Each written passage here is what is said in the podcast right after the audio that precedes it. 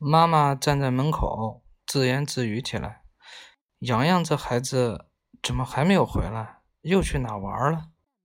然后他向四周看了看，很快他发现了麦克风。咦，麦克风怎么在那儿？他向这边走过来，洋洋吓坏了，他顾不了蜘蛛的威胁，飞快地向妈妈跑去，嘴里大叫着：“妈妈，别过来，别过来，危险！”可是妈妈似乎没有听到他的话，越走越近了。傻小孩，麦克风里又传来蜘蛛粗哑的声音。洋洋似乎真的很傻。妈妈怎么可能看得到他缩小的身影？又怎么可能听得到他微弱的声音呢？蜘蛛开始往麦克风铁丝网一端爬了，又要念可怕的咒语了。洋洋已经冲到妈妈跟前，开始沿着妈妈的裤腿往上爬了，想爬到她耳边告诉她，但是已经来不及了。妈妈开始向麦克风弯下腰去，那些毛毛虫则吓得往两边跑去。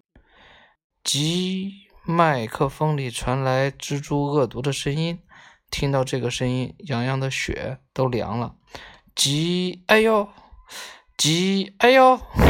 奇怪，蜘蛛的声音变了调，哪来的声音？咦，小蜘蛛！妈妈从口袋里。掏出手绢，对着蜘蛛挥了挥，想把它赶走。可是蜘蛛纹丝不动。急！哎呦！急！哎呦！怎么回事？这时，妈妈用手绢将蜘蛛轻轻包起，并将它从麦克风上拿下来。突然，手绢里传来“嗷”的一声惨叫。妈妈愣了一下，展开手绢。又皱着眉头抖了抖手绢，蜘蛛的身体啪的一声掉在地上。不过蜘蛛的八条腿都不见了，浑身抽搐着。洋洋再去看麦克风，只见上面整整齐齐地排列着蜘蛛的八条腿。不知从何时起，洋洋的身体开始变大，越来越大，越来越大，终于恢复了原来的样子。妈妈，洋洋激动地喊道。妈妈惊讶地转过身，转过身，小兔崽子，躲在后面想吓死我呀？你跑哪儿去了？怎么现在才回来？啊，这是爸爸丢的麦克风吧？洋洋从地上把麦克风捡起来，吹去令人恶心的蜘蛛腿。是呀，这只可怜的蜘蛛怎么把麦克风抓得那么紧？妈妈似乎还为蜘蛛的受伤感到惋惜呢。嗯，他大概也想高歌一曲吧。洋洋假装什么都不知道的说：“他对着蜘蛛网似的铁丝网扮了个鬼脸。他对着蜂窝似的铁丝网扮了个鬼脸。他知道那不是因为蜘蛛抓得紧，而是因为蚂蚁们在蜘蛛施魔法的时候。”死死的拖住了他的腿，那些蚂蚁我记得都钻进那个铁丝网里了，对吧？然后把蜘蛛的腿都给拽住了。洋洋和妈妈一起向家里走去，洋洋把麦克风紧紧的抱在怀里，像抱个宝贝似的。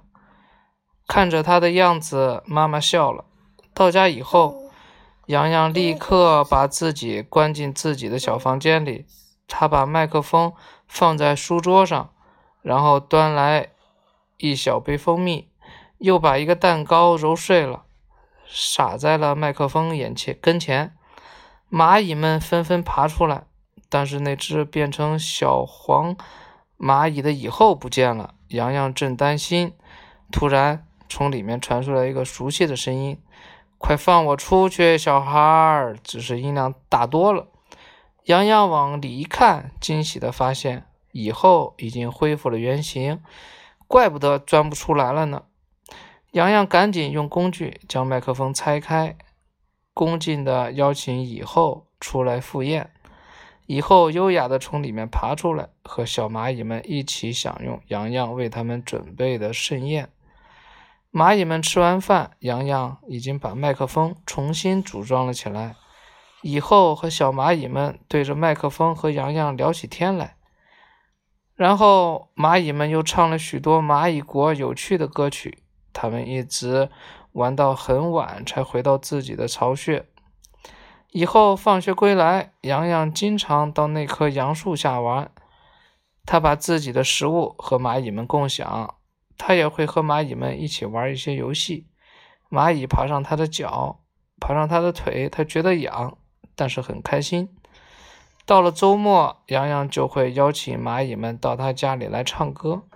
洋洋还拍了一张以后在麦克风前纵情唱歌的照片呢。还印上“唱歌的蚂蚁”几个金字。看了这张照片的人都说：“那是真的蚂蚁吗？怎么那么大？”不过，洋洋以及读过这个故事的人都知道，它不仅是真正的蚂蚁，而且还是蚂蚁国的皇后呢。我在我学校。